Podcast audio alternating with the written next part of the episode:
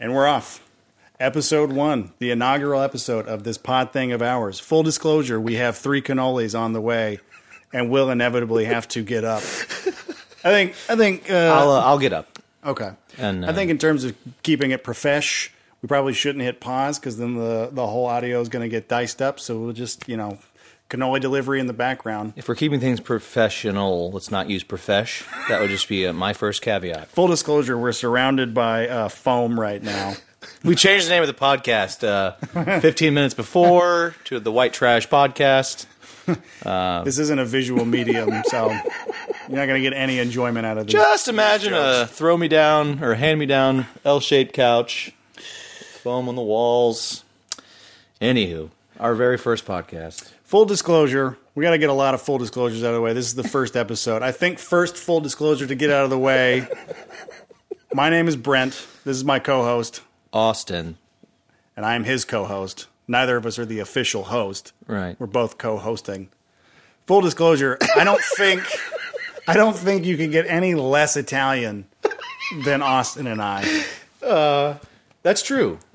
But then again, I, I I don't really think I know. I mean, you know, when you're a kid, your mom t- you're Scottish, and you're not. You're probably not. Well, your your mom did the research. No, she didn't. It was hand me uh, down. okay, full disclosure, mom.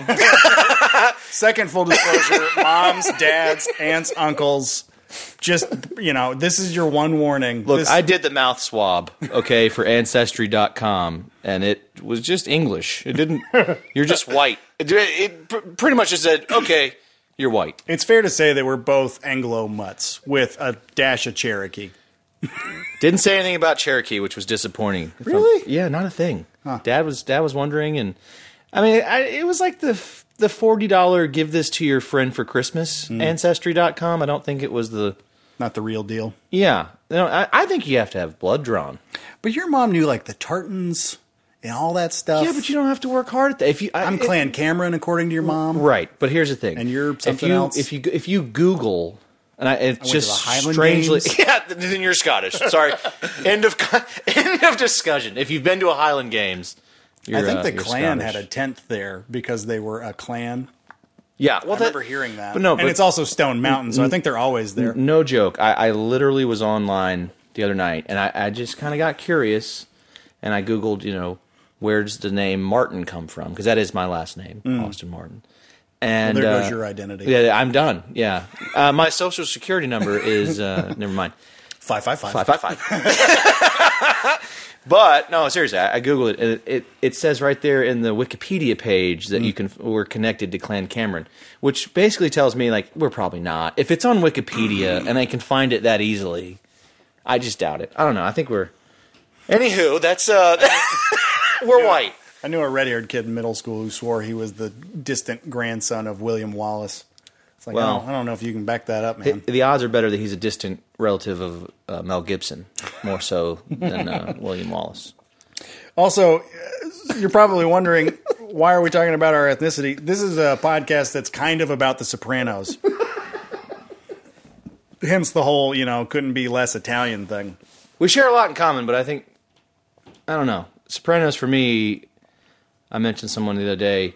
There hasn't been a television show that I've loved as much. I think there's been some that came close. Boardwalk, Boardwalk's good. Boardwalk's up there for me. Um, recently got into Peaky Blinders. We'll see. Deadwood. Do you, oh, you Deadwood? Deadwood. Deadwood's good. Great show. And, uh, inevitably, Sop- it comes back to HBO shows. Yeah, when The Sopranos runs out, we'll just pivot to another HBO show. Probably, probably Boardwalk. That's And- where my heart. That'd be a good one. It would be Prohibition. You got so much to work with. And there. if this podcast takes off, once we hit a million listeners, you know, we'll spearhead a campaign to do a Sopranos prequel. that is actually my main goal of this whole podcast, I, I just think that HBO, if you're listening, Once, you, if you can sift through the bullshit of the first five minutes of this podcast so far, just understand that is le- my legitimate goal, and it, it, it's it's not my dream. It wasn't my idea. In fact, it was Brent's. But I think you've got so much material to work with there. You, young Johnny Sack, Yeah. Tony's dad, I would just- young Junior. L- uh, Young Junior is immediately who I think of, but that's partially because in this first season they do so many flashbacks of Young Junior and uh, and Oh. up Cannolis are here. cannolis are here. Yes, good old Uber Eats. They never let you down. Do we want to get him on the podcast? Hey, you work at a pizza place. Come in here and talk to us about The Sopranos. Hey, Brent, talk to them for a second. Lee is demanding her cannoli. The uh, the cannolis are here. Come get your cannoli. Austin's wife is upstairs giving us our privacy for the recording, and she's going to come down and get her cannoli because we ordered three. If you hear jingling and jangling in the background, that's a German Shepherd. He's friendly. He actually ate all of our cold cuts. For the inaugural episode, uh, Austin here made a uh, made from scratch. Uh, what do you call it? Red The red sauce? lead. The red sauce. You don't call it like marinara or anything. I don't think I don't really know if that's official. I don't really know what a Oh. marinara entails. I just know oh, there it is. Oh, I can smell that. That's nice. You made it. you did this to me. No, yeah. Has that been said in this house yet? Uh, yeah, it has. It has. My wife's pregnant, by the way. Uh, yeah, no, it's, it's just a nice homemade red sauce. I don't really know if it classifies as a marinara, Mm. but it sure sits heavy, It was good. I can vouch for it. spicy today. The bread was good. Cold- Yeah, the dog literally never eats off a plate like that. What so cold I- cuts I did get to eat were good, but yeah, he, he cleaned up all that, that torn ham on the Yeah. side because there was a lot of that ham, and I'm pretty sure I'm there was. hoping it was mostly ham because there was a lot of hot cappy on there, a little hot cappy, cap gabagool. spicy, Spicy. spicy cap. And- I've had different, varying levels of spice. That was a hot capicola, and there was there was some of that on there for sure that he got. It's going to be a a real tough shit for him tomorrow, literally. He got a lot of hot capicola, definitely some pepperoni, maybe one or two. Uh, he was kind enough to leave one piece of salami behind for me. And uh, I'm fairly certain he licked it because it did have a wet spot on it, but I ate it anyways. it's salami. You really shouldn't be asking too many questions, anyhow. These uh, cannolis look pretty good. Um, I, I mentioned this before. I do think we really need to stress this uh, as this show progresses, this episode in particular, and these shows in general, assuming we get to make multiples. Uh, if you are a parent or aunt or uncle of either of us, or relative in general, grandmother perhaps, uh, this this is your warning. This, this I don't think they need it. I- If they're a friend, family, distant relative, they're probably connected to us in some form or fa- fashion on Facebook. They, they know. I mean, I appreciate what you're trying to do. Depending on their uh, their take on the internet, the minute they hear one of us say "fuck," they're gonna go, "Ah, people are gonna hear this." it's like what people, like you and maybe eight others. You know, I'm not Uh. that worried about it. I think it's a different day and age, my friend. I don't. I'm not. Perhaps, but just, just fair warning: this show could get blue. We will. Yeah, it, it's going to get uh, that and and and We are. I mean, we The are gonna curse. we are gonna roast at times. A you know a hard R HBO show about the mafia. so that's just part of it at this point.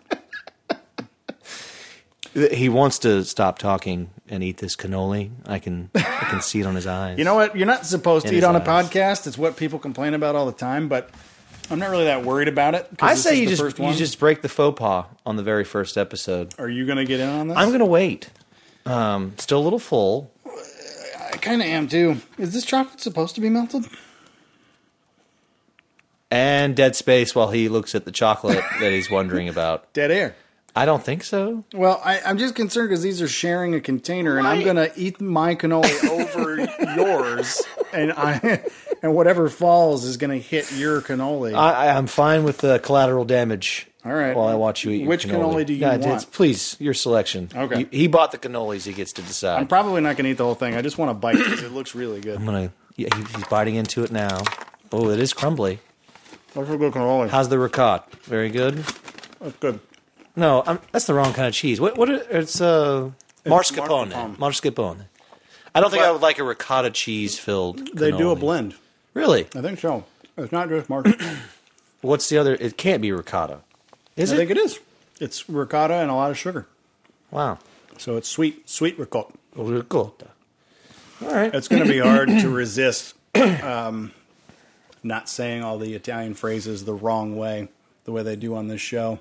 There's a good You're saying they'd say I'm wrong on here, or that we would say them wrong? there's a good video online right now with uh, Dr. Melfi. What's her real name? Do you know her real name? Oh man, I do. Oh, you know what? Full disclosure, we don't really do any research. so a lot of this is just going to be us talking out of our ass. But uh, Polly and Dr. Melfi are the uh, hey A podcast coming on a podcast. I'm sure that's never happened before. they're uh, it's a commercial or it's a comedy. I don't know what it is. It's it's Lorraine Bracco. Lorraine Bracco. Sorry. They're they are uh, they're uh, what do you call it? They're judges for a, sp- a spell uh, for a spelling contest, and they're saying all these Italian words in a really uh, New Jersey stereotypical way. and there's an Ita- Italian dad in the crowd who's like a respectable Italian dad, and he's like, nobody nobody calls mozzarella mozzarella, and. Uh, Buffalo mozzarella. I lost my train of thought, and this isn't funny, but it's a good uh, No, it's not.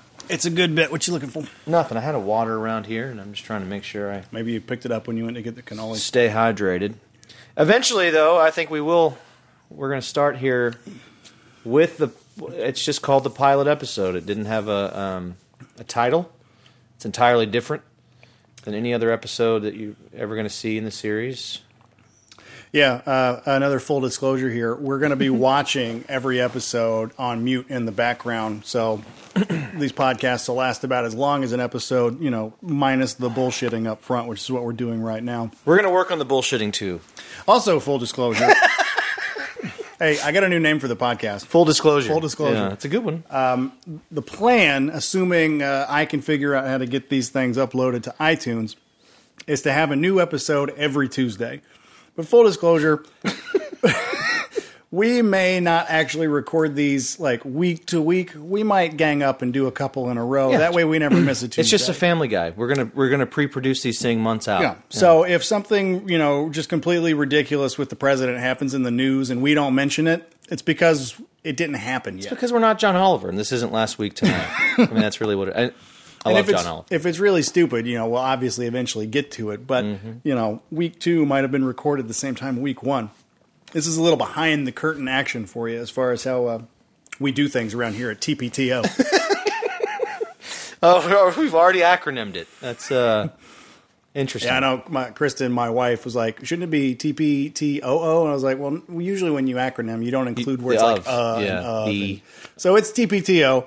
We'll eventually get like a TPTO at gmail.com going if you want to tell us how much we suck. Full disclosure: those T-shirts have already been made. We have uh, bumper stickers, uh, beer koozies, uh, all kinds of licensed TPTO. You know, you, you know, you kid, but we could do it. oh, we, I don't think I kid. I think I mean I kid in the sense that they're not available yet, They're not available yet. but they They could absolutely will be. This if you pod want thing of one, ours. it's not set up yet, but send an email to maybe tpto.com. I got I gotta see if it's available. hopefully. Yeah, yeah. If not, you know, check back in next week. We'll give you an update. Hashtag we're getting desperate. All Maybe, right. maybe we'll start a Patreon. Uh, last full disclosure, I think, before we break into this episode, we're sharing a mic. So if you don't like the audio, I'm sorry, but there's really not much we can do about you it. have to start somewhere. This is bare bones, Yeah. uh, ground level investment here with this uh, mutually shared mic. We did a test earlier. I think it actually sounds pretty good. It did. I think so too. But I think we're going to let the first episode start rolling and the uh, commentary. We'll see what happens. Five, four. I'm just kidding. All right. Oh, season one, episode one, and a lot of dead air. But uh, so Tony's in the office here. We're not going to give you that kind of rundown. But the, it's the I- I've always found it fascinating. Of course, in this episode, it centers around him meeting Melfi, and it's a different episode, as I stated, because it, it becomes a running. He's a narrator more than he is a direct player. Sorry, while you talk, I'm going to eat more of this cannoli. No problem. Um, but anyhow, it's the introduction of Melfi and, and what we're trying to accomplish here. But I, for me personally, on a serious note, this is when you really recognize the first time you saw it that you were going to be dealing with something that wasn't Francis Ford Coppola, that wasn't Martin Scorsese. Did you watch The Sopranos in real time? No, of course not. I was. I think this episode started in 1997, Okay. 98 at the latest. So my first experience. Again, we don't do any research on this podcast. We just kind of Right. shoot from the I, hip. I- I feel fairly confident though because I remember I I had to rent it yeah. from Well- from a movie gallery. Yeah. Uh, I don't even think those exist anymore. There was a movie gallery at the Ingalls on Centerville Highway. I don't think Ingalls exists anymore. Yeah, it does. Well, Sidebar: know. uh, There's some amazing Ingalls out there. There's one up in Blue Ridge. I know that. Yeah, yeah, that's the one I'm talking about. There's one in Blue Ridge. And if there's you're one looking in for a Cleveland. good Ingalls, yeah. All you want to do is head up 400 for about an hour and 40 minutes. The olive bar is incredible. I had a hot Italian sandwich. It was really quite good. But yeah, no, I had to rent this, uh, and they came th- by at that time. You didn't rent the season. Hmm. You rented a DVD of the season. You would get episodes one, two, or one, you know, two, You three, got a DVD in 1999, 98? Yeah, absolutely. Yeah. I don't know. My, I think the first DVD I watched was probably like, I don't know, Road Trip or something. And it was a big deal that I had a DVD instead of a VHS. Well, you know tape. me. I was a big movie guy. I can tell you exactly what, what the first DVD I ever watched was Fight Club. Okay. Fight Club was the first DVD I ever watched. I know Uh, everybody loves Fight Club. Fight Club always kind of bummed me out. I, I think it has its haters. I don't think it's universally loved. I don't hate it, but what- it's one of those movies where if I watch it late at night, I need to cleanse with an episode of Seinfeld before I go to sleep. That's a uh, clever. It's clever. I find that I can't get through the whole thing anymore. It- It's not that it's exorbitantly, uh, yeah, exorbitantly long. It's just it's paced at a weird. It's- Yeah, it's Fincher. That's really what it is. But yeah, no. So my first time with The Sopranos was uh, a movie gallery where I had to rent it. You know, typically two to three episodes at a time. I got stray looks because I believe at the time I wasn't supposed to be able to rent The Sopranos at 14 years old, but the movie gallery was was lenient. Man, It's Yeah. all right. It's our. It's the first podcast. I think we can let burping go. this, this is going to happen on all the podcasts. Oh, I know it will. Uh, oh, favorite part right here. So, if uh, for fans of the first season, the ducks, uh, major, major theme. I think we need to get another full disclosure out of the way. if you happen to be some rando out there who stumbled onto this podcast and says to yourself, "Hey, I've never seen The Sopranos. I'm going to watch along week to week." Don't do that. Don't do that because we're probably going to spoil a lot for you. You know, the top of this episode with our prequel idea, we've already mentioned names that, that you won't even know in episode one. So, I don't think we have. We always said was Junior I didn't you, and, and Tony's dad. Like, you said Johnny Sack, I, well, that's true. and I Zach- think you said Carmine Lupertazzi. I did not say Carmine. You said that on the phone. the That other was day. when we originally discussed the idea. I thought Carmine Lupertazzi would be be, a good young incredible character. Well, because they even mention it again. d- Don't listen to this if you want to have this spoiled. But jo- when Johnny ends up inevitably in in prison, Mm. he's talking to the the former doctor who was giving him cancer advice, and he and he was telling him a story about how one time Oh, oh, yeah, Lupertazzi said, "No, you can't kill him. He's making a lot of money for us." And then twelve years later, he was like, "Remember that guy? Yeah, he can go." That's Carmine Lupertazzi. That's why he, that kind of character Yeah. would be would be good. We're gonna have to dig deep into this prequel idea because w- as the show progresses, it'll be fun to throw out like who should play who as a young, you know what I Ah, that's mean? good. Like Yeah. who, like we, we don't have to do it now, but like who plays a young Carmine Lupertazzi? Who plays? Justin Timberlake. I think he just nails it. I don't. Everyone loves him. I mean, he doesn't do anything wrong except for maybe the Super Bowl halftime show, depending on who you ask. I don't know I- what Super Bowl halftime show has been approved by anybody Yeah, over everybody the last bitches twenty. about it I think every the only year. one people really love is Whitney in '93. You know, you just want a quasi war, I guess, in the first desert. Go- I, I don't uh, a conflict, as it were, a, a skirmish. I think is what we would call that. And then she sings that. It's Whitney. I It's Whitney. mean, Whitney could have. She could have sang just about anything on that day. But how old? I mean, do we know? uh, Since we're on this, you know, there's not really a whole. Uh, let's get another full disclosure out of the way. There's not a whole lot to comment on in this first episode because there's so much establishment going on, and it's narrated, which you pointed out earlier. It's unlike any other episode in the series, Right. So it's it's kind of hard to comment on this. I don't know as if it a- is. It, you get an introduction. I think the core of it is you do see the family life, and it really, really ties to the last episode. Now that that of course was done after the fact. Yeah. So they, they, they knew they wanted to to tie the series up, but the, I think the main thing you see is that you are dealing with sociopaths. Uh, you do start to fall in love with them a little bit. The character development's pretty good considering it's just one episode. But they show Tony and his love of animals. But they also show in this scene that we're watching here, where he's basically scolding Chris for being, you know, a twenty-year-old mobster who doesn't have his head have his head screwed on straight Let's be honest. Chris is kind of a dipshit throughout the entire the entire series. But he does he does grow a little bit. I I get so much joy out of out of Chris's ambition to to be something better because the mobster life just isn't quite good enough. Yeah, it's just not exciting enough. he and he and his girlfriend, wife, whatever she, she never they never get married, do they? I don't. well, no, Do, no, no, no, no. His well, his second. Well, he and Adriana does get married. never get married, No, right? no, right. they they had uh, planned a wedding. Their best skill in life is assuring one another uh, how much talent they have. That's true, and neither of them. And really neither did. of them have any But talent. but you know what though? They were two people who didn't have talent, but still they found each pushed other. each other There's somebody for towards their somebody. talentless dreams. Hey, you like shitty music? You should be a music producer. I'm in the mob. I've got extra money. I'll fund it. You like drinking and snorting coke? Let's buy a club. That'll do it. Hey, I'm going to be a writer. I'm half illiterate or semi-literate. I managed to write this screenplay. Uh, this is actually so. There's a, go the rough scene I up was Ben telling you about. You, Kingsley. you already, yeah. uh, it wasn't Ben. It was he, he It was roughed Sir up Ben. Well, no, he, he roughed well, he up beat up Lauren Bacall, but Lauren he, Bacall, he intimidated Bogey Sir Bacall. Ben a little Yeah, bit. A little bit.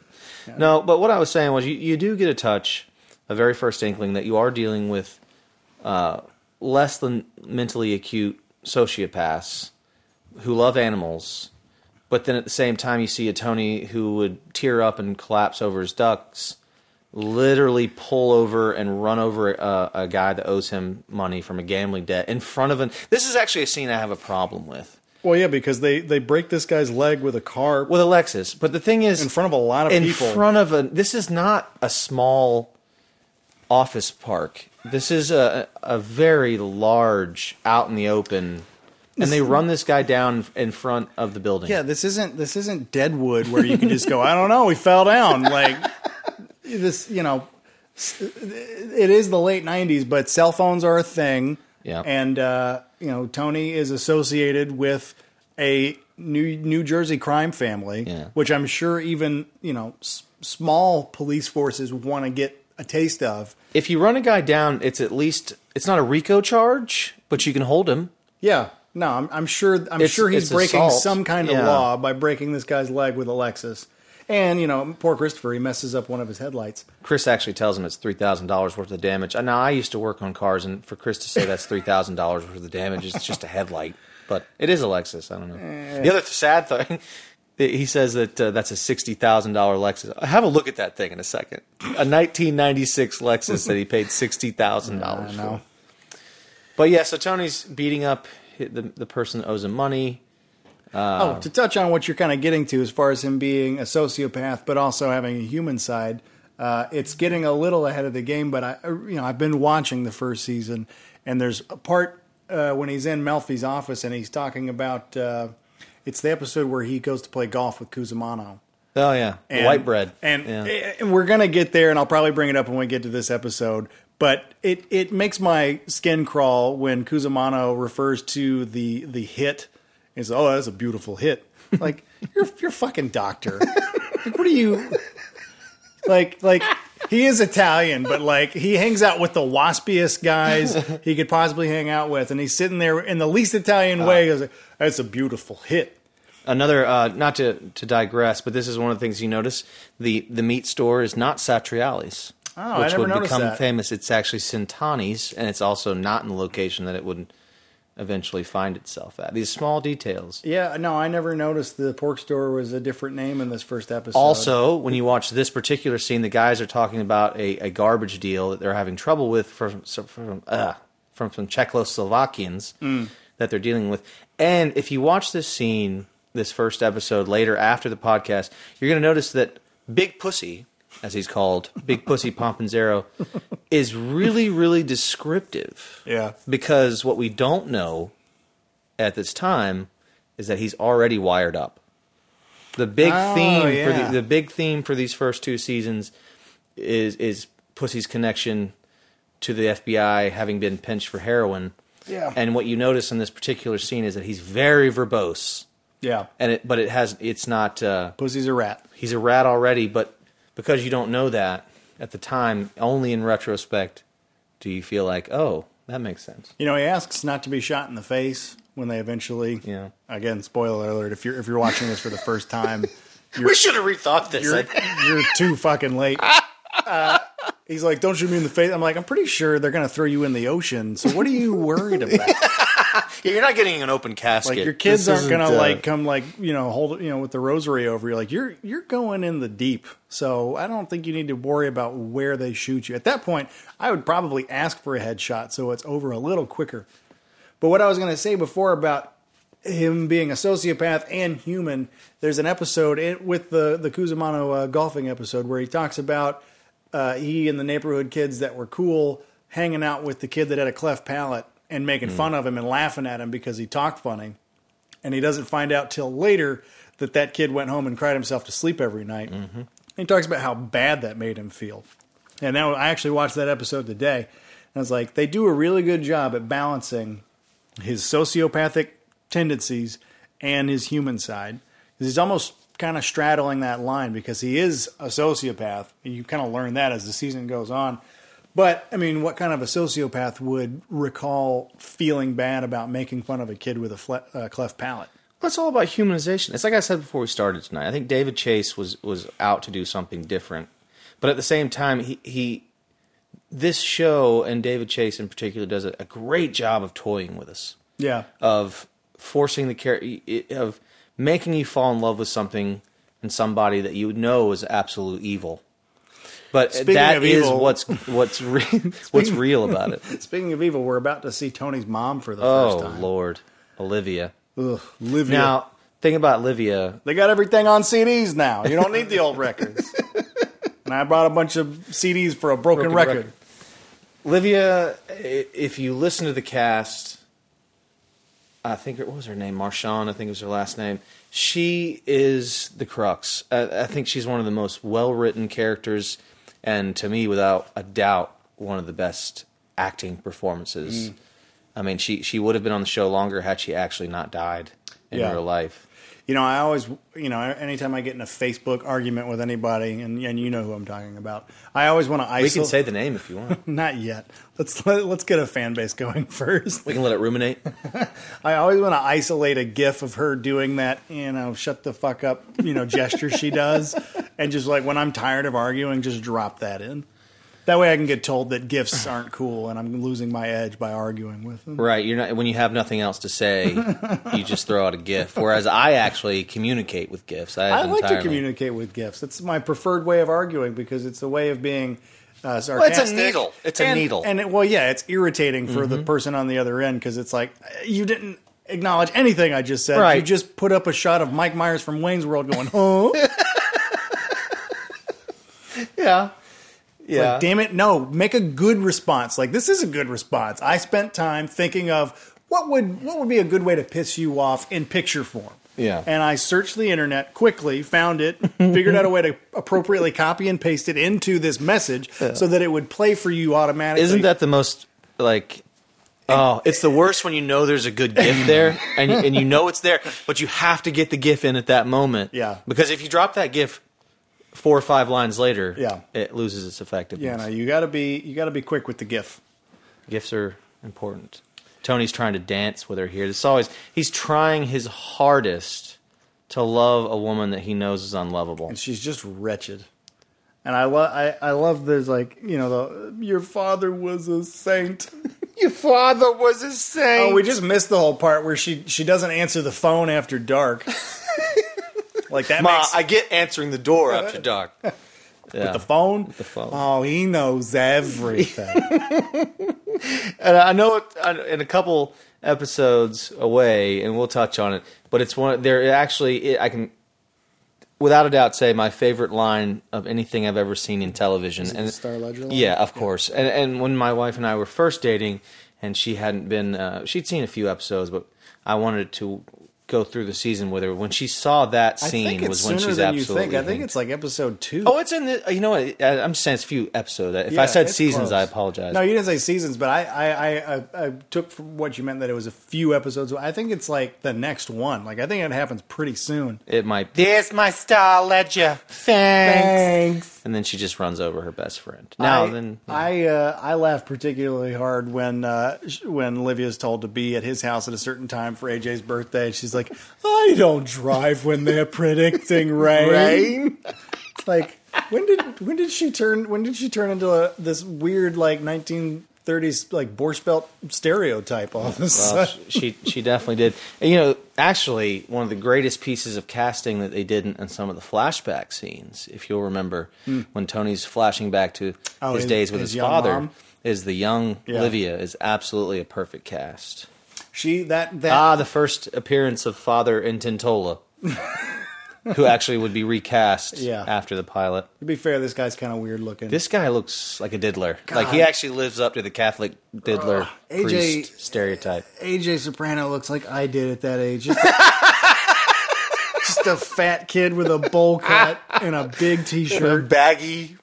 Baggy polo. Hey, I've got I've got I've got man boobs at 13. Let me hide it under a really big t-shirt. Nobody'll notice. AJ's arguably one of my least favorite characters on the show. I have a lot of least favorite characters on this show. I but he's, think, he's got to be up there. I think What a disappointment. who do you who would you say your favorite character is? I think If you had to isolate it down to one. oh, I a, a popular one but still mine indeed would probably be Polly. Oh, okay, that's what Polly I was going to Walnuts. say. Polly Walnuts. To Yeah. me, he a- as the show progresses, as the seasons go on, he almost becomes the comic relief. They almost do to Polly what they did to Joey on Friends, how they turned him dumber as every season. And then Jenny Sack. She's up there. Jenny Sack is up there. I, can identify with that. I love Polly Walnuts. He he's easily my favorite. Like, And the if we- thing about him, the actor himself just totally bought in. It was almost Yeah. like he was a method actor. Every time you saw him in real life, it was like, that's Polly Walnuts. you know the fantasy of this podcast just you know earning us you know world renowned fame it's like all right we can get one guest on the show one day to, to bullshit with us It would be Polly. it's got to be Polly Walnuts yeah. I don't even know his real name. I, w- I would. It would be a struggle for me to not introduce him as Polly Galtieri. I I feel like I do know his name because I've looked it up before Well, we And have a he's- Google here. Okay. Well, you know, again, we don't do any research. he's one. Of, I think he's one of the few characters on the show who actually has a criminal history. He does. I, I do know that. I think he was actually connected or In something. fact, there's a line when they're at Tony war- Sirico. That's it. There's a line when they're at war with New York in the later seasons where he makes some reference to I survived By the skin of his nutsack. yeah, the 70s, you know, and he makes reference to that and apparently that is kind of somewhat based in truth because he was uh, sort of a an active, you know, mob associate in the 70s. Let's take Uh, a the look Colombo here. Wars I think is what he refers to. Uh, getting No, back Oh, he has stated that he's a Republican. So we have that. Well, you know, I have said time and time again leading up to these recordings that I'm a firm believer that Tony Soprano would be a huge fan of Donald Trump. So it's not a surprise to me. Well, the line, there's there's writing in the show that bears that out. Well, yeah. Because despite when they're the- talking about the, the, the contracts, the union contracts post Katrina. Mm. And he was saying, How's it going down there? Someone asked him, and, and, and Tony says, Oh, well, basically, how about Dick Cheney for president of the fucking universe? hey, shame on you. Dog's trying. Not only did he get cold cuts, now he wants one of my uh, one of my cannolis. Old Legionnaires in here trying to eat the dessert. in too. 1971, he pled guilty to a felony weapons possession. This is Tony Hmm. or uh, Polly Walnuts, and was sentenced to an indeterminate prison term for up to four years. But he served 20 months, and he was an associate in the Colombo crime family for the Captain Jimmy Green Eyes Clemenza from the 60s to the mid 70s. Clemenza, that's a character from The Godfather. yes, it is. I think it's one of the Speaking of cannolis. Get, get the cannolis. Yeah, I think uh, I think Polly Walnuts is probably a favorite for me, and then I probably have a list of like fifteen least favorites. Uh, AJ's definitely one of Oh, them God. when he's you know crying in his toy soldier uniform. big. yeah. Meadows on there sometimes. Uh, I think we have a mutual least favorite in Carmela, which we're gonna have to really. Let's revisit that. I don't think we want to touch on our Carmela. I think you have to hold some things I back. know we're gonna we're gonna have to temper it through. I mean, how many episodes of this show are there? There's technically seven seasons, even though six This- is this- broken yeah, into two. It's seven like eighty seasons. episodes, I think. I would say that, So- yeah, ten to twelve episodes. you're I mean, you're guaranteed, provided you know we maintain the willpower to keep getting together to do this, uh, that you're going to get 80 episodes of uh, uh, this pod thing of ours. You know, uh, so And you're gonna get eighty episodes where you're gonna hear something about Carmela. yeah, maybe I mean she hasn't done anything particularly irritating yet. I don't even know if she does in this first episode. Well, she kind of does. He's he's getting a CAT scan for his first pass out, Yeah. and she treats him like a royal douche. But we also know that she apologizes for what she says later. Like five years later. Yeah, still, but we know. All right, that's fair enough. Uh, I wish. Uh, Hey, he's about to kill email. This is our first hit. Yep. You know, he he he talks about how, when does he say he's not going to ever be able to eat in the pork store again, or not eat there for a while? That's when they're chopping up. Oh, that's not after Rick- this kill. No. Ah, see, if I killed somebody in a cold cut shop, I would never eat that food again. Well, yeah, especially if you use their their their uh, Especially if you use their equipment to chopping chop up block. the body. they were cutting up, if my memory serves me right, because I know Furio was involved. Uh, I love Furio. There you go. Furio's a great character. Great character. They were chopping up somebody. It was him and it was Christopher and Furio. And I, I want to say that it was Richie. I can't stand Richie. We'll get there too. I love the way Junior dresses. He's It never changes. It doesn't. Never changes. I love the I love the the jab that uh, Chris Maltasanti makes when he when he meets the incredibly cool massive genius and and talks about how how awesome he dresses, uh, which is comical on its own. He says something like, you know, this guy over here, he's, he's a he's not even a real gangster, and he dresses awesome. And then you know, Junior's an OG, and he dresses like an old geezer. It's like, yeah, but I mean that's. I mean that's like real life millionaires. Like they're the they, they're they're the most like understated people. You know, it's like you you would never know because they they look and live and dress so plainly. I don't know if that's true across the board, but It's uh, it's you Yeah, know, it's a it can't be true. I mean, I've seen plenty of millionaires that dress like total douchebags. well, we have family that we're no longer in touch with that's relatively wealthy and they don't necessarily look it. That's true. Are they millionaires? We should be back in touch. I'm pretty sure they are, and Wow. I'm pretty sure that's that's from our our. Is he technically a step grandfather?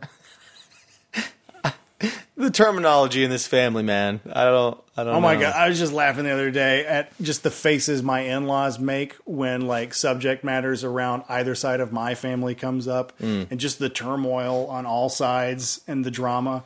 I, I always find it fascinating when someone asks about my family, and I have to every single time say, oh, "Do you have a minute?"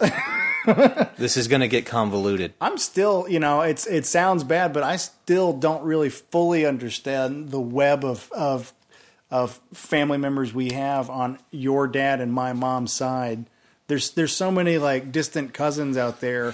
I'm like, eh, eh, now who are they related to? like I know them all. I know their names, and I'd recognize them if I saw them. But I, it's lost on me where the connection trickles down to our, you know, our your dad, my mother. Uh, by the way, I don't think we mentioned it. We're cousins. Oh yes, this is not a chance meeting of two random strangers that happen to love The Sopranos. No, we crack each other up all the time, and we're probably going to be the biggest fans of this podcast. We're probably the only followers. That's just a, I know I'm going to listen. I'm going to subscribe, assuming we do get this on iTunes. Uh, I, I always want to take this moment now, 38 minutes in, to ask you all to please subscribe. please subscribe. And You uh, have once, an hour to kill. once we get the uh, once we get like a, a crowdfunding site up, you know, maybe we can we can uh, you know take some of your money and get better microphones. And to be clear, we are stumbling through this. Uh, we're going to get better. I think that would be fair to say. I don't know. I think we'll. I think we'll get better. Yeah. I think I, I, th- I said it the other day. I think we have to forget that there's a microphone here because you know we normally we bullshit when I'm over here anyways. And then there's really no difference. I wanted to say this earlier. I feel like this is the most hair you ever see Tony have on his head. It's not even close. It's also the skinniest. Yeah, well, his weight fluctuates because he, he gets noticeably slimmer, I think, later in this episode, and then you know by the end of it, he's you know he's he's wearing what me and my uh, fellow fat friends in high school used to refer to as fat guy party shirts. You know the Yeah, the, the button yeah. downs with the '50s collar, and there's like you know margaritas on the bottom or flames if you're cool, you know whatever. Mm-hmm. He gets into that phase where it's just fat guy party shirts all the time. Is it tough to see Doctor Melfi and not think of Ray Liotta? Yeah. Yeah, I mean, I, I- I see her and I'm, I'm thinking, like, yeah, he handed you a bloody gun after he pistol whipped your neighbor. She just fucking loved it. Uh, she, she's. yeah, she slid- He's trying to edit himself She here. slid right out of her chair. That's why I wanted to get that full disclosure out of the way with the family. Like I don't, I don't, you know, if I want to, if I want to say the word balls, you know, I don't want to think about, you know, one of our grandparents listening. Right. But do subscribe uh, if you do. uh, we could use it. You can just subscribe. You don't have to listen. we just need the cred. We just we need you all. Uh, Here's a scene here. They're trying to throw a body. They're trying to throw. Why did they? throw Why did they Chris's even let first go? hit. Like they're big, big pussy and Chris are trying to throw dead email into a into a not a dumpster, but like the, the kind of like the kind of like tractor tra- industrial. It's an yeah, it's the kind that, industrial like a dump- tractor trailer would leave behind at a construction site. It's a good eight feet tall, and these men are probably somewhere between five six and five nine, and they're trying to like do a one two three heave ho and throw us, I assume, a 185 pound man up four feet. And, and all they do is throw him into the bottom side of this dumpster. Like it's like what, do you- what what was the plan here? But see, that is what I'm saying. It, that probably has happened. These these are what you have to understand. Probably about okay, eh, but let's backpedal some more because after the failed weak throw attempt, Big Pussy explains to Chris how this is all stupid to begin with. because of the Godfather. and we should just take him back and chop him up. If he already thought all that, why'd they even drive out there? It's the Luca Brasi thing. That yeah. Why did they even bother throwing the, the dead body into the side of a dumpster? Ah, this is our first shot of Green Grove that becomes co- quite the theme for the first two seasons when they're trying to check Mom Olivia into what she refers as a nursing home, which clearly is not. It's quite a nice home. I gotta give uh, Mom Olivia some credit. You know, she didn't do what most old ladies do, where they tease their hair out into sort of an afro shape. She she kept uh, a nice, you know, 1960s bob going. Granted, her hair is thin, but she she didn't do what her neighbors all did. I'm about to get um, super unprofesh here. You already Uh-huh. did. You did it right there. Yeah. Well, two things. I've had two beers, so I have to pee, but I also am out of beer, so I need to go grab another one. Sure, sure. So uh, I think. now this is I don't know what to do with my hands. Once you once you leave here, Well, we have two choices. I mean, uh, we can take a quick break and hit pause, and then just come right back, or you can BS for you know maybe two to three minutes while I'm not in here. I, I think we have to just push through. I can sit here and talk. All right, you push through. You make the people laugh. I'll be right back. Bring her that cannoli. I, I can't do the cannoli right. I'm just so full. And it's got, I didn't realize it had ricotta cheese. Can anyone explain that? How ricotta goes into a, a cannoli? Google it. I should Google it. Um, so we're now. It's. eh, I do feel like I don't know what to do with my hands, or what to say. I guess I should just forget there's a microphone. But I do this on Facebook Live all the time with stupid videos. But one of the things I was mentioning to Brent earlier is when you're watching this show, I, I having seen the show about 20 times all the way through, I find myself fast forwarding through the psych, the uh, psychiatry scenes with Melfi and Tony, and I'm not sure why. I just feel like I already know what they're talking about, and he seems so whiny. And when you, and when it comes full, full circle, and you, and you kind of come to the conclusion that psychopath or well in this case sociopaths don't actually get any treatment or don't better themselves through psychiatry they actually just sharpen their tools to which they use in their world as a sociopath in this case as tony soprano i just find myself fast forwarding through it i think brent said to make y'all laugh here but i'm getting a little bit too introspective also, for an older woman, I, I'm serious. Lorraine Bracco, Bracco Dr. Melfi, just, mm, she's quite lovely. But it is tough for me to not see her in Goodfellas, another film we share, and I'm sure we'll reference from time to time. Um, Brent's still peeing. It's getting a little boring. We are going to get better at this, I assure you.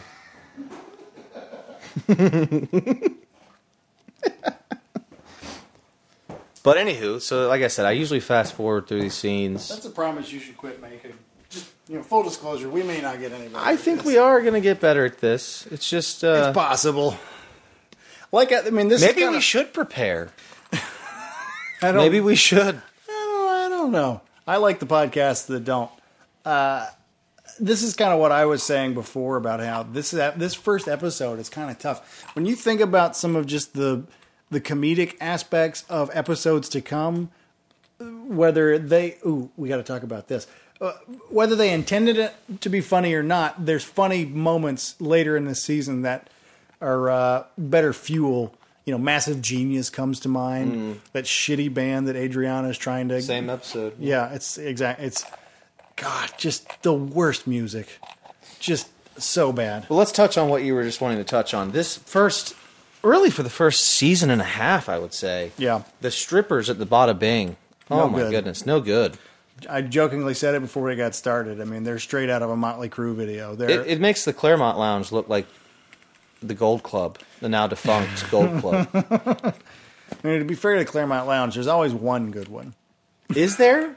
Well, a couple of times, But is I've it? It's done. just by comparison at well, that point. yeah. It's But not- that's I mean, that's why if you're fat, you hang out with fatter people, so you look great by comparison. You know, you're the best Hmm. looking guy in the bunch. I'm told the Bada Bing is a real club. I could be wrong. Uh, no, it is a real club, and I believe um, real life Silvio Dante, uh, Little Steven, actually owns it. Really Yeah, I believe he, uh, I believe he bought it because he, you know, he liked it. interesting. But uh, yeah, the, The the E Street Band pays well. well, it must. I mean, Yeah. they've been going for hour long. Seventy-eight years. But uh, yeah, the uh, the strippers get better as the seasons progress. But Never great, but infinitely better than what you well, see. in yeah, this if you one. if you compare season six B, if you even see the club, I don't know if you do. I mean, you obviously do a little bit, like when the hits are happening. But if you compare the six B strippers to the pilot episode strippers, you would never visit the Bada Bing from No. the pilot episode. Well, you would, but you wouldn't be. It was to drink. You're gonna be having a great time. Yeah. well, you might. it is naked ladies at the end of the day. I'm, Yeah, it's just they've got the bad, like teased up, you know, '80s hair. you know what it reminds me of? It's The like fake boobs. It's, it's kind of like when we would go to the beach as a kid in Panama City. Oh yeah, th- we and would have beat, Uncle- we and would have beat Uncle this Roy, up. Well, not that, but I'm saying Uncle Roy would be like, "Oh, here comes a tea back."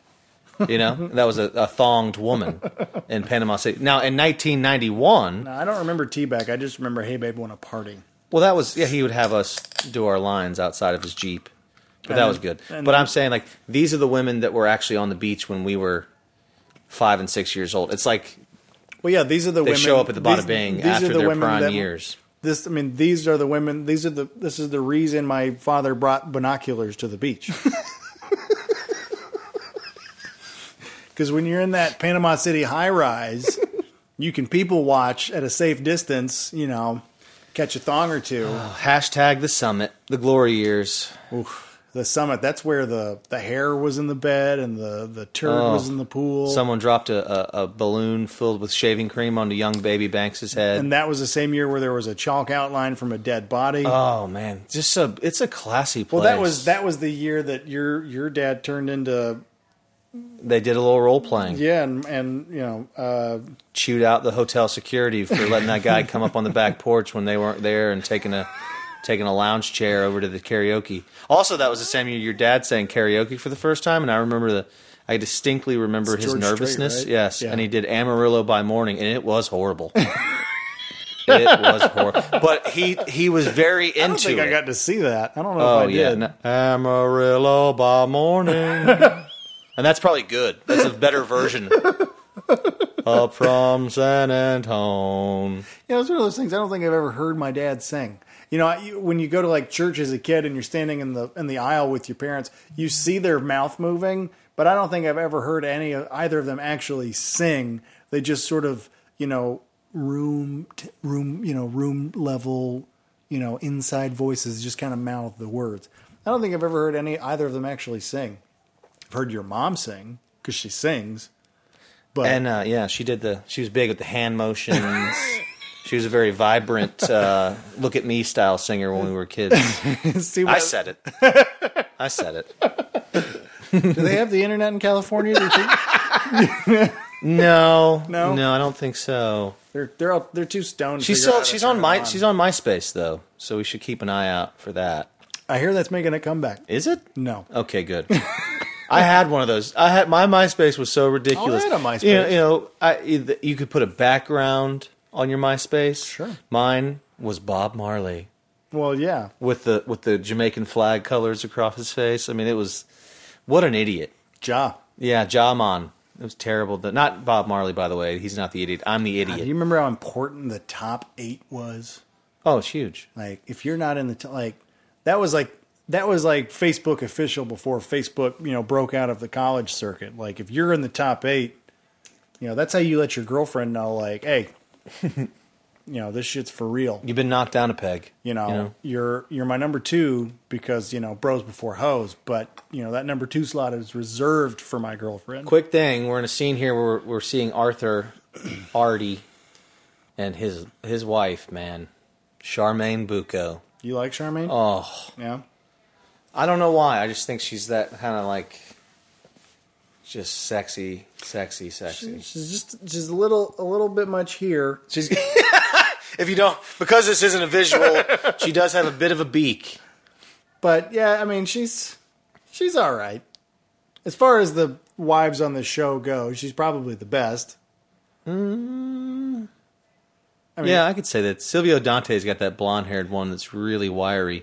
Well, and she she looks like boobs, she though. looks like she had botched plastic surgery. It is bad. I'm just saying. Not not even the boobs like like she had botched facial plastic surgery.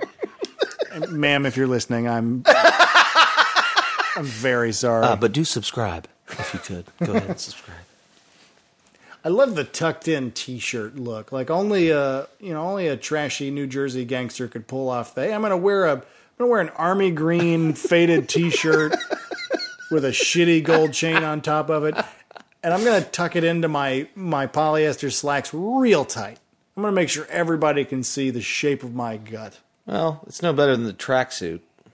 You know, I actually, this is going to be fun to, to talk about. The first time I watched The Sopranos start to finish was when I was recovering from gallbladder surgery. Oh. I had to have my gallbladder taken out. And this was actually not that long ago. We're talking 2011, Wow. 2012, maybe. I don't remember the year.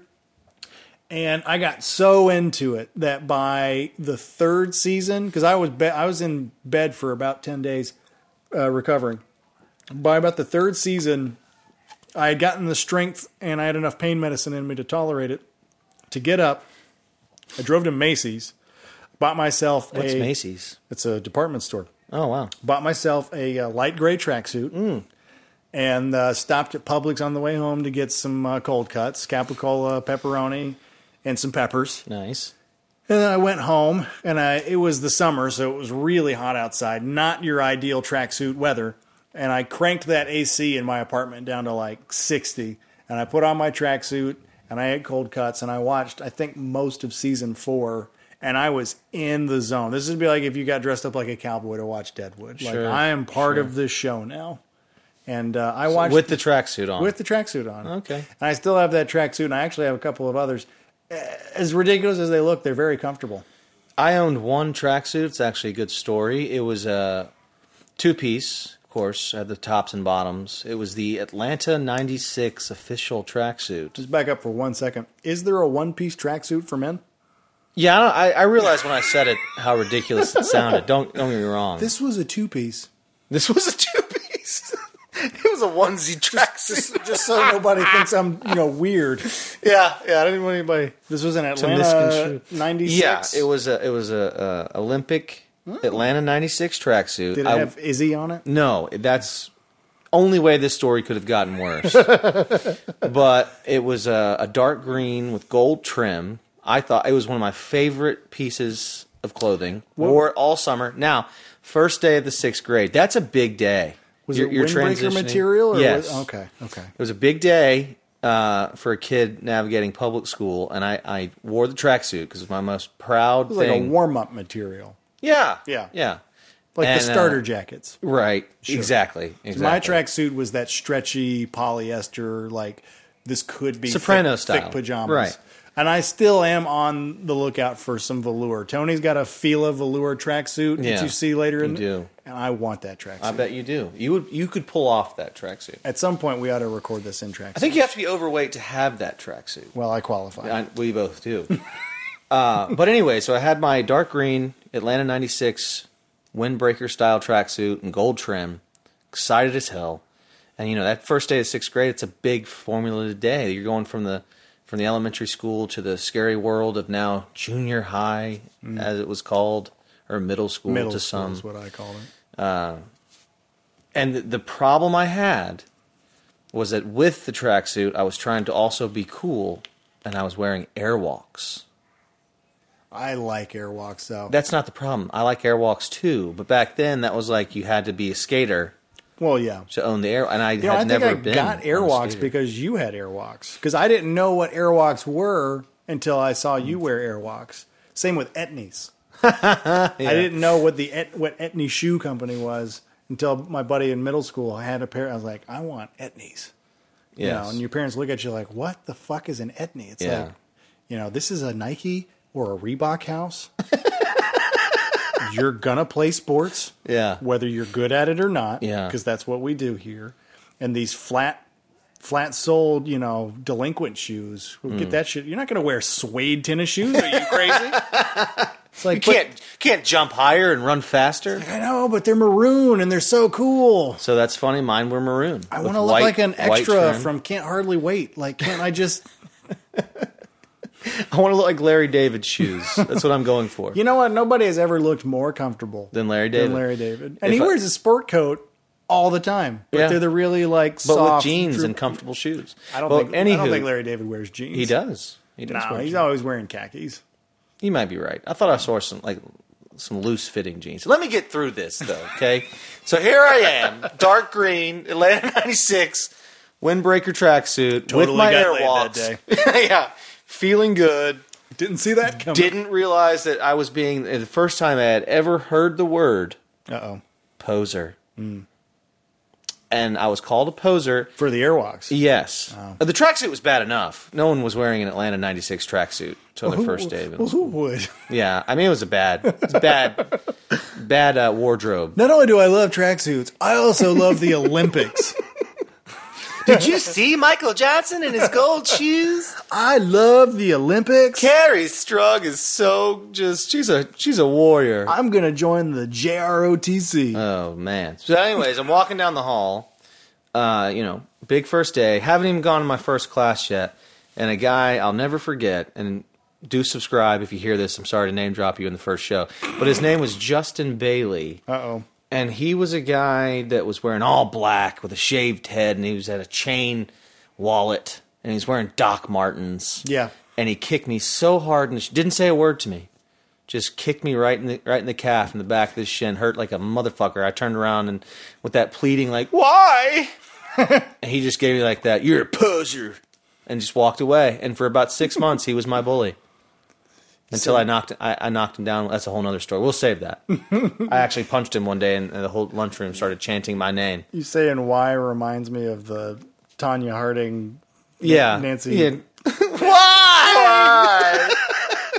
Why? Have you seen I Tanya yet? I haven't, but I, I hear it's. Uh, I hear it's a good film.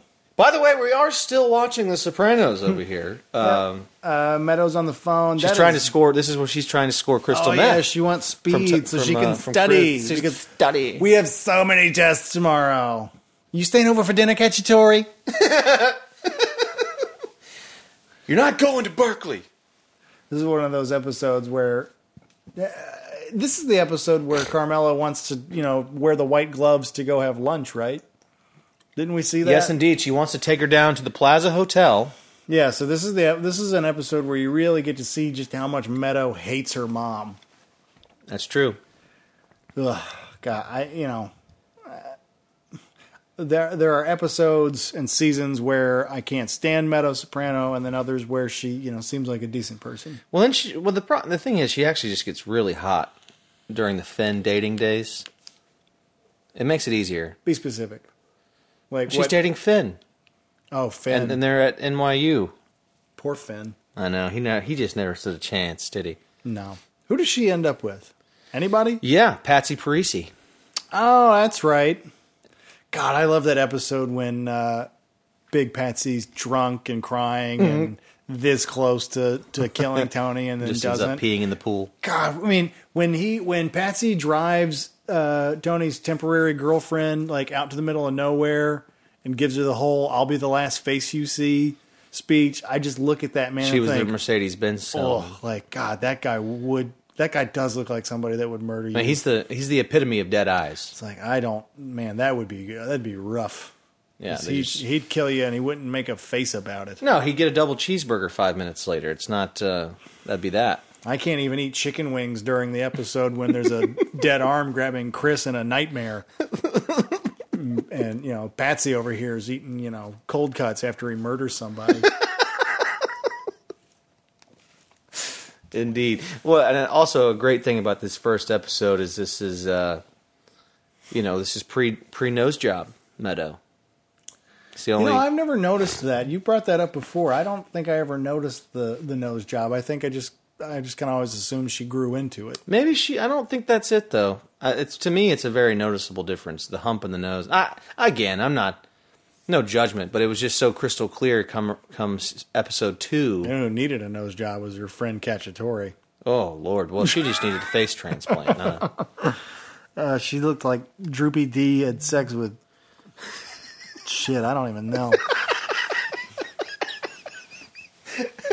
Very descriptive. I think that's the perfect description. Droopy D had sex with shit. I don't know. Here's a good one though. So you see Tony lamenting the fact that his family came here with nothing and ended up being stonemasons and building this beautiful Catholic church that he wants to show to Meadow so she can appreciate. And then the cutaway is showing Silvio Dante blowing up Tony's best friend's restaurant, and not out of some kind of spitefulness, but to actually save him, save Artie's business by blowing it up. That's a very, it's, a, it's an interesting theme. Yeah, well, you know, he tries to give Artie tickets for a cruise so that he'll close the restaurant for a week.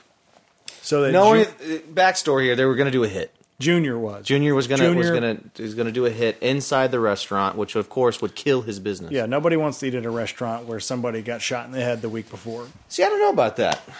If I knew it was a mob hit, I, I'd go get some some well, Italian well, food yeah, there. doofus is like us would go, but in this in the setting of this TV show, which by the way, this brings me to something I was thinking about before when he's in the restaurant and he makes sure Melfi gets a table. Restaurants have never looked more like fake restaurants than they do in this TV show. like you can practically see the false ceiling soundstageness of these restaurants. Like they look like SNL the restaurants. boom mic starts Yeah. dangling down into the shot. Like, no restaurant looks like that. They look like restaurants from a soap opera. Like they, and it's not just this first episode. I mean, it, it lasts throughout all of them. It's like the only restaurants you can go to in North Jersey are really nice white tablecloth restaurants where they only serve Italian food. It's a good point though, because when they when they do do scenes in, inside diners, th- those look perfect because they're actually diners. Yeah, they look legitimate. yeah. You might not be getting picked up very well back. Oh, there. I, I raise my voice though.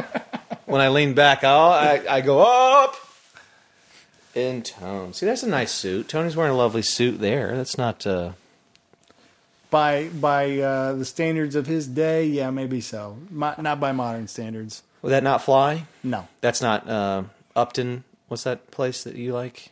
Upton. No, that's not right. The, the men's clothing place that you almost worked for, Oh, H. Stockton. H. Stockton. No, they wouldn't sell that there. Although they do have to accommodate the old school guy because the guys that have been shopping at H Stockton are guys that have been buying suits since this era. So when they go in there, if they haven't graduated to the modern, slim, unstructured suit, they still want the you know, you know, give me the golf tour from 1998 look. Do you have Trump ties? I want a sport coat that's you know a good three sizes too big that makes my shoulders look gigantic, uh, that covers you know most of my ass and the backs of my legs. That being said, I need an update. I think I, I need to get. I, I think my suit is more Tony Soprano than it is you, are you the one suit guy? Like you have a suit and like come wedding or funeral, I'm good. I- I'm going to say yes. That's true because it, because it is. But that's most that's most guys. There's I I I'm a I'm a men's clothing nut and I don't know anybody other than guys that work in the industry that are as enthusiastic about it as I am. Most average dudes, especially in the South where, you know, khakis and a golf shirt is considered dressed up, they don't have a suit and if they do, they have one that they've had for a long time and getting married, I'm covered. Funeral, I'm covered. Job interview. Job interview, I'm covered. Yeah. Easter Sunday, got it. You know, it's a it's a shade of dark gray or what might be black. There's no telling, and uh, good to go. Did you go in my closet before? The- No, but that's just that's just the standard. I have my suit. but I have a lot of ties. There you go. You actually you're you're short one because you left a red one at my office like two years ago. And Son you, of a- and it's you, still and there, You isn't never it? came back to get it. Yeah. And to be honest, I don't know where it is now. For a while, I kept My it- favorite tie. I kept it somewhere to give back to you, and uh, and there's no telling at this point. it's been purchased at a, a Goodwill, I would say. I didn't. I didn't. But good for the tie. It's probably seen more more life. I didn't. Per, I didn't personally take it anywhere, but you know, there's no telling at this point. Yeah. I tried to get it back to you. Well, I think we should have this conversation again. I, I know I need a, a reboot on the on the suit game. You know, Yeah. there's a great scene in the show that comes up where they they, and not not so many episodes away where they they lift suits, they steal suits from Conley Trucking. Yeah. But the thing about the suits is they're just straight mob suits. Oh yeah, they're horrible. Yeah, they're really bad. The one that Sylvia puts on It's looks, looks bad. like something that Steve Harvey would wear as a joke. that's a, that's about per- you cannot describe that suit any better than I love when he's like, "Hey, Tone, what if uh, somebody's didn't go back. what if some of these didn't go back? he should have said, "No, they need to go back." No, we. You know what? We should just set them on fire. They're all probably polyester. They'll probably burn pretty fast. Looks like Michael Corleone would call this tacky. They'll they'll melt. Yeah. They won't burn. They'll melt. Oh, this is the moment when. Well, first of all, I love. There's a few seasons or a few episodes in this first season where Tony wears shorts, and there's a very famous story about how real mobsters got in touch with uh, uh, the late great uh, James Gandolfini and said, "Hey, uh, a real boss would never wear shorts," and so you never see him in shorts again for the rest of the series. But this is a, a wonderful moment when Chrissy's bitching about how nobody, you know, appreciates what he does, and I could have sold my life story to make a mafia movie. It's like, dude, you're in this show. You're 20 years old. What life story? You presumably graduated high school or got your GED Oh, two fucking years Yeah, ago. These guys didn't graduate. you have no life story. You you've been a, a hang around, as the Hell's Angels would put it, for a couple of years, maybe. Like you haven't done anything except for kill email in the pork store. But he wants to be made solely off that one hit. Yeah, and he eventually does get made, but there's a black bird in the window, so it's ruined. Yeah. it's it definitely is. Root. It's ringed. It's ruined. It's ruined. But this is actually one of the first times this happens. It's become there's actually a great um, meme about this where Tony likes to get in people's faces. He pulls them in close. It's kind of like a Trump handshake, but he, he gets right up in your face, pulls you in. And I often wonder with scenes like this, do you think actors when you when you're doing something like this where you get aggressively close to their face, do they mint? Yeah. Do they gum? Yeah, I- I've thought about. or that do you keep it before. real? Because I mean, oftentimes if you're at a if you're at a uh, a, a luncheon or a barbecue like they are Like, here, Fuck, I'm working with James today, and he's doing that- he's doing that face scene, and he's so Ah, fucking method. He's gonna. ah, he's just gonna smell like hot dogs. he and- actually ate two pounds of sweet sausage and drank a couple beers here. Cigar. you think about that, like what do you think Junior's breath smells oh like? mothballs, uh, per, just the worst. just but Olivia's is probably worse though. If I'm being honest, Well, Oh, yeah, I mean, she was eating eggplant 20 minutes ago. eggplant parm. I heard you in here earlier saying you, you don't enjoy eggplant parm. I think eggplant is gross. I don't know how anybody eats it. I tried a bite of it once, and I was just like, "Why? Why would you put that in your mouth? It just tastes bitter, and it, it tastes like food that went bad, but somebody cooked it anyways." Uh, I'm not gonna say I, it's not. I'm, it's not a favorite, but I don't have this kind of uh, spitefulness towards it either. I, I, I've, I've had I've had good eggplant parm, so I There's don't- just certain things that like you never get out of from childhood. Like I'm a 31 year old man, and I will never eat coleslaw. Like I don't think it looks Oh. good. you haven't had my coleslaw. bro. I have had a slaw that was made with like a, a, a, uh an oil base instead of mayonnaise, so it's just shredded vegetables and oil basically. sure, sure. But Like I got coleslaw at Zaxby's the other day, See, that's not coleslaw. and it came with the meal, and I was like, I, I never want to eat this. This that's just goes in the sugary. garbage. They just put sugar on top of mayonnaise and mix it up. See, I'll since let's do this Dave Stone style. I'll give you a recipe while we're about to wind down.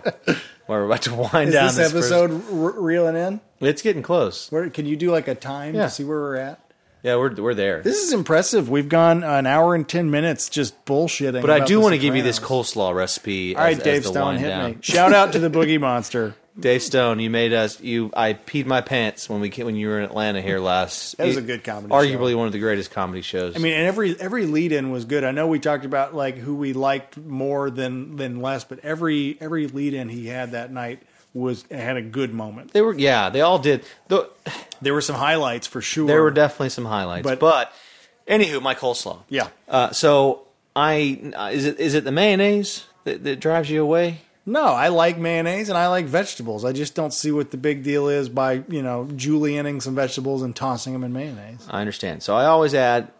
I try to add extra carrot. I think that's a crucial part. I like carrot. I don't. I, I like cabbage, but I think if you just have a thing that's just cabbage, it's pretty one note. You put carrot in your red sauce. How much? How much does carrot come? That's into not play? uncommon. Okay, you can I- look well, at Italian I'm- recipes and I don't- see that I'm not you judging use your carrots red for, sauce. I'm just this is two recipes we've talked about tonight. One Well- off air well- where carrot has come up. How often, how often does carrot come into your recipe? Man, like the better you know, question is- when I'm making hot wing sauce, what I do is I juice some carrots. All right, so I got a good burger dry rub for you. You're gonna want to get some carrots. powdered carrot. You're just gonna let, let that sit overnight. No, I'm just saying it just so happens that the two recipes you've you've heard of When I make involve prime carrot, rib, prime rib. Yeah. So it's I add a haven't had little our extra juice carrot, cabbage. I it's lighter than average mayo. I don't. I, I think it needs the mayo. I just don't think it needs to be. Like dripping in it, like a Chick Fil A coleslaw. They don't sell it anymore. Chick Fil A used to have a coleslaw that was used to basically have- just mayonnaise. they used to have a carrot and raisin salad. Oh, yeah, they Remember did. that? I remember that. I worked at Chick Fil A, and you know what? It sucked, and I'm sometimes I would question why I still eat there. Go ahead. Well, all right. So cabbage, carrot, uh, light mayo, apple cider vinegar, and then I mix that together, and then I dice up a fresh jalapeno, and I let that marinate overnight. And let me tell you, a little bit. uh, Of course, I did didn't say I, pepper, salt, and sugar. Yeah. is what- uh, very light on the sugar. It needs to it needs to balance with the apple cider vinegar. But if you tried it on a hot dog or on a, a hamburger, So I wouldn't, I wouldn't do that. Okay, I'm gonna You know what? sneak this coleslaw You know into what, though? something. I just just remembered this. I don't know if the local still has the same menu it did when I lived in the city, but there used to be a pulled pork barbecue sandwich on the menu at the local that came with coleslaw on top, Uh-huh. and I absolutely loved that sandwich. You know, I, I have this thing when I go to a restaurant, whether it's a shitty dive bar or some place that considers itself fancy, like a place in Decatur. I never customize what's on the menu. I want to taste, you know, uh, somebody thought this sandwich up. I want to taste it how they intended it. I'm not going to like say leave off the mushroom because I don't like them. It's a I like that. So when I ordered this the first time, I'm looking at it, I'm like, God, I would love a pulled pork barbecue sandwich right now. I really don't want any fucking coleslaw though. Yeah. But I was like, you know what? It's how they intended it to be served. I'll give it a shot. And I loved it. It's the same with a Cuban sandwich. The first time I had a Cuban sandwich, and this was not that long ago, I'm like, I hate pickles. I cannot stand pickles. I That don't- is mind boggling. I don't like pickles on anything. I don't eat pickles by themselves. I am not a pickle person. Crazy. Episode's over, by the way. This is all just after show bullshit at this point. But I was like, you know what? I've never had a real Cuban sandwich, and pickles come on it. I'm going to give it a shot. And to this day, that's the only thing I'll eat pickles on. Ever. I don't like them on burgers, and I sure as shit don't like them on my Chick Fil A sandwich. Oh, you that you know it's just one of those things then because I I'm a I'm an extra pickle guy. Yeah. You know, we should go to Chick Fil A together, and you can have my pickles. I do want to backtrack for a second. Didn't know you worked at Chick Fil A, yeah, in high school. and you are surprised that you still eat there. I want to know about that. Well, first of all, yeah, I mean, I, I Uh, if you work for Chick Fil A, please do subscribe. I, I, I can confidently, I feel like I can confidently say Chick Fil A probably pays as shitty today as they did when I worked there in 2005. I think I made like five fifteen an hour, um, and When was the ceremony to for them to find out that you were a Christian? Does that you know you you kid the but- vetting process? But you have to be like a church elder to own one, and when you get interviewed, they want to know where you go and all. You know, so where did you? What was you the get- lie? Well, I know I at the time. That's how I got the job because I was in the youth group, and one of the guys in the youth group's mom and dad was, or maybe just his mom was the manager of the one I worked for, and that's how I got the job. Like day one, they're like, "So we're gonna put you in the cow suit," and I'm like, "Oh fuck," you know. so I got into it for 30 minutes. then I took the head off and said, "I'm claustrophobic and I'm about to throw up. You got to get me out of this thing," which was all a lie, but. I am kind of claustrophobic, and I did not want to be in that ridiculous cow suit. So really, only the vomiting was the.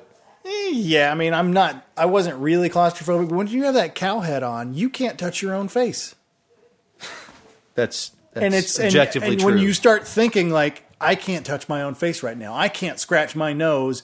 Granted, my nose isn't itching, but I can't scratch it.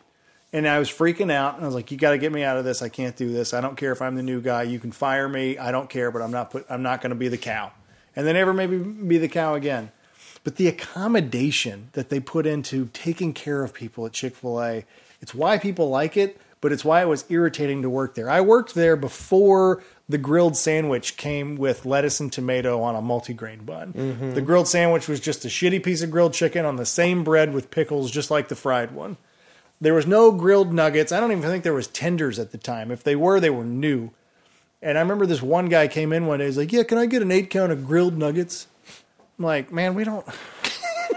do you know where you are? It's like we don't have that. and sure as shit, like like just like from out of nowhere, my manager's like, "We can do that, Mister Brent." And by the way, I was Mister Brent every fucking day. that I worked there.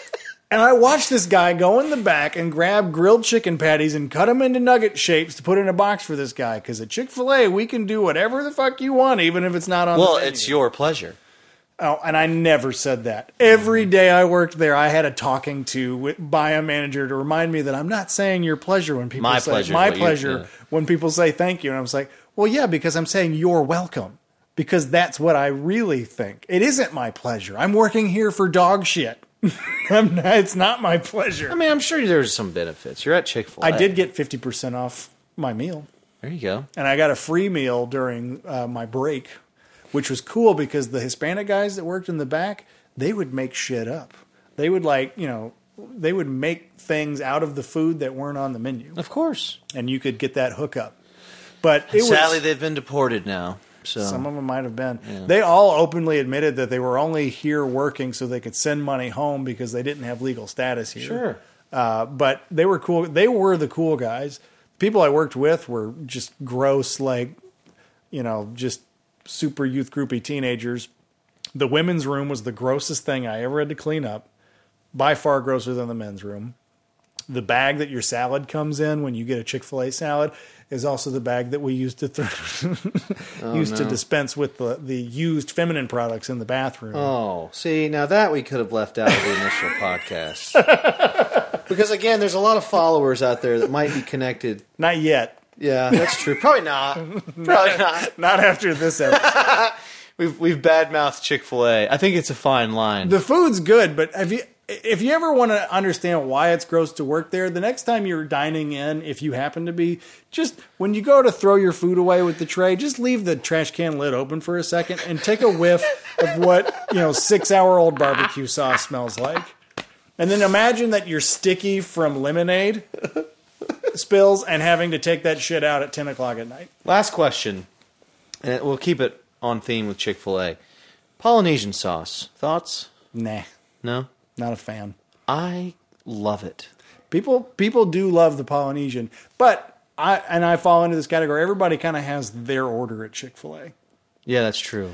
and I I kind of I I dance between a twelve count nugget meal, large fry, half sweet, half unsweet tea, and I Oh, get, love it. and I get barbecue sauce for the fries, not the nuggets. Right. And then there's people that have, and then if I don't do that, I go with the club sandwich on a regular bun because they're lying to you. That multigrain bun is not better for you. There's more sugar in that Sure. wheat bread, and there's more bread there. Yeah. The regular bun's less bread. Club sandwich, regular bun, Colby Jack cheese, Chick fil A sauce on the sandwich, large fry, barbecue sauce again, half sweet, half unsweet tea. You have nailed that. I will say I have a beef with the with the Chick Fil A uh, on the half and half tea because that's my go to drink everywhere I go. I, I like to keep Half, half? I like tea. I don't want tea syrup. Let's uh, So- let's go ahead and do a quick shout out to the Wing Ranch in Oh, Brookhaven. man. speaking of half and half tea, every time I go there, first of all, Ray knows what I want, so I never even have to order. But as soon as I pay, he disappears to the back to bring out that purple pitcher of unsweet, Unsweet tea, for tea. Mm-hmm. me, so that I can give myself a half and half. Yep. He says, "Let me go get that unsweet for you, and then I'll get to work on your order." I Well, love that's half and, and a half shout tea. out to me Well, yeah, you you you for introduced, introducing the Wing Ranch to you. yeah. Uh, but no, back to what I was saying. At Chick Fil A, I tend, I would say, fifty percent of my last twenty orders when I ask for a half and half tea, and I don't pay enough attention, I get half lemonade, half sweet tea. Oh yeah, that's what they immediately jump to. They're like, so you want an Arnold Palmer? Ar- Arnold Palmer? It's like, n- No. no. No, no, No, that's I would gross. ask for an Arnold Palmer. I don't want sugar on sugar. I want half on sweet, half sweet tea. If anything, a lemonade with unsweet tea. Now you're talking. But the problem with that is it it gets a little too. Uh, I don't know what the. It's just too tart. I mean, I don't want an Arnold Palmer Anyway. ever, unless Yeah. we can like spike it with some bourbon. Ooh, I think Arn- Arnie Palmies have to have vodka, right? I don't think you want to do I don't know. I mean, I bourbon and tea probably good. Bourbon and Lin- lemonade. Lynchburg lemonade. That's all that is is a Jack Daniels and, and lemonade. I, I, you know, next episode, lemonade, tea, and bourbon. Last thing I'll say about we'll touch on the Sopranos, and and a, and a real point is that do you ever notice that this is the one television show where eating, the act of eating food, seems to happen more than any other television show in the history of, of television. that's that whole like method Marlon Brando thing. Like the you, you can only be a good actor if you're eating a sandwich and gesturing at the same time. I'm just saying they constantly Carmelo's constantly cooking. Tony's constantly having meetings at the restaurant. this this makes me think of something. This is a good this and I think this is a good thing to end on. Uh, Realistically, even if you are an Italian American family living in northern New Jersey, are you really eating only Italian American food every day for dinner? well, no, Is that really the way it is? they don't do that. Remember, there's a there's a a, sp- uh, a little stint of the show where Tony and Carmela are absolutely hooked on sushi. They go to the same place like three days in a row. I forgot about that. No, I'm not saying one terms episode. of- one episode does not make a. But in terms of like mealtime, like is where is there any more baked ziti? Is there any more manicotti? medical, Is They- there any more? You know, where's the lasagna? it just seems to Spaghetti. me like the Sunday dinners that you see them eating, which are constantly uh, Italian American food. It's, it's like the leftovers become what they eat. This fucking guy. We've, we've rolled into episode two. We're gonna have to we're gonna have to cut this off and start our second episode so we can properly make fun of fucking Brendan. Brendan Falone. Don't make fun of Brendan. That guy, he had high aspirations, but a bad, a bad coke habit. He reminds me of every guy that was a couple years older than me in high school that I was always like, ah, do we have to hang out with that guy? He's the guy that he's he's the senior that plays on the JV team. He's like, he's definitely gonna try meth. Like if he hasn't already, yeah. it's coming. Yeah, All right. Well, I think this is a good place to end this episode. Uh, we this- will get better, contrary to Brent's popular. I don't know about that. Opinion. We'll see what happens. I mean, there's a good chance we're going to do episode two here in the next 20 minutes, and it's probably not going to be any different than this one. you know, spoiler alert. I mentioned it earlier. Full disclosure: we're going to probably gang up a couple of these so that we can give you consistent content. but uh, thanks for listening. This has been uh, this pod thing of ours inaugural episode. I'm Austin. This was Mr. Brent, and uh, we're gonna sign out. All right. Peace. Mr. Brent. Mr.